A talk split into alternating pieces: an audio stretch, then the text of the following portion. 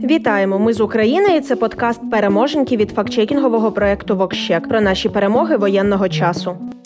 Найбільше гарних новин сьогодні надійшло від наших зарубіжних партнерів. Тож сьогодні почнемо з огляду рішень, прийнятих на міжнародній арені на користь України. Генеральний прокурор США підтримав ідею передання активів російських олігархів, конфіскованих через агресію, безпосередньо Україні. Схожу ініціативу озвучили і у ЄС. Там також обговорюють вилучення російських активів на користь України. Крім того, Єврокомісія запропонувала скасувати на рік всі мита і квоти на експорт з України до ЄС. А вилучені у одного з екс-міністрів 48 кілограмів золота було стягнуто на користь держави для забезпечення обороноздатності. Це майно було вилучене в рамках розслідування кримінального провадження і належало одному з колишніх високопосадовців з оточення екс-президента утікача, причетного до заволодіння державною резиденцією Межигір'я. Думаємо, ви зрозуміли про кого йде мова. Крім фінансової підтримки, триває і передача Україні озброєння.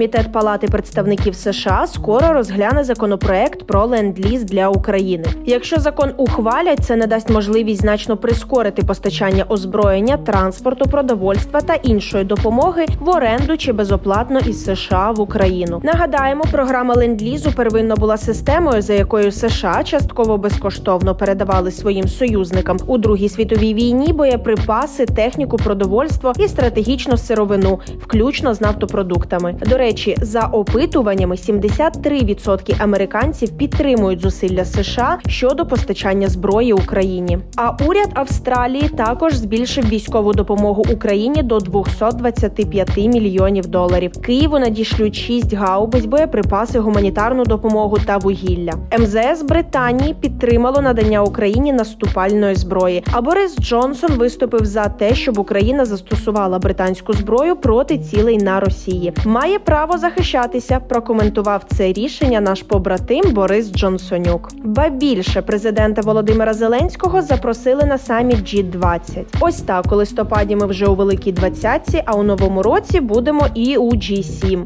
Летимо.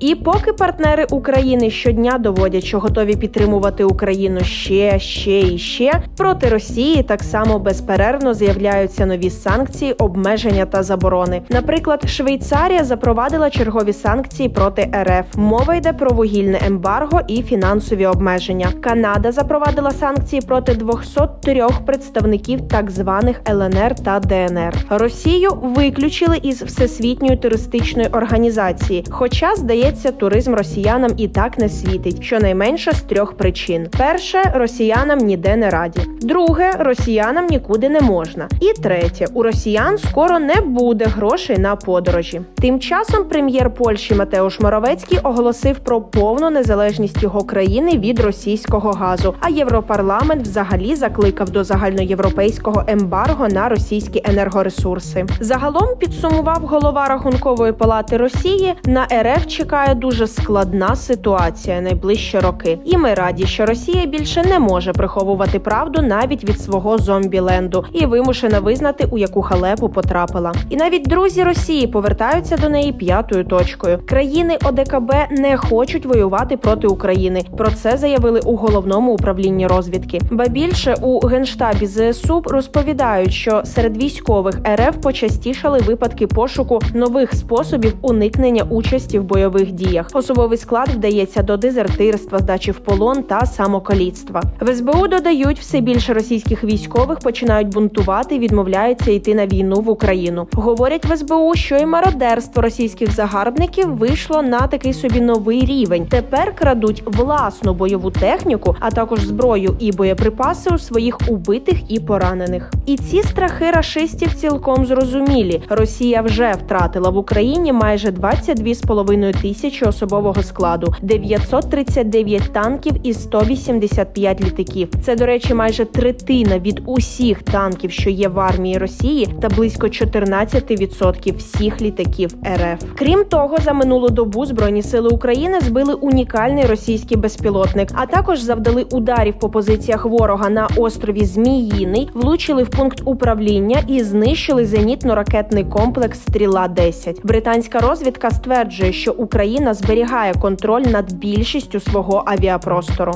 І, попри війну, триває відбудова, зростання та розвиток України. Після війни міська рада Харкова вже готується перейменувати усі топоніми, пов'язані з Росією. Starlink Ukraine, як представництво компанії SpaceX, сьогодні було зареєстровано в Україні. А у Дія Сіті вже понад 200 резидентів українських та міжнародних компаній. Посольство Австрії повернулося до Києва, а спільними зусиллями фахівців Київводоканалу, Житомир водоканалу та підрядних організацій завершено прокладання водогону до міста Ірпінь. Такі справи тримайте руку на пульсі позитивних новин, і все буде добре. А ми із вірою у всі сили оборони України бажаємо вам тихої та спокійної ночі. Почуємось.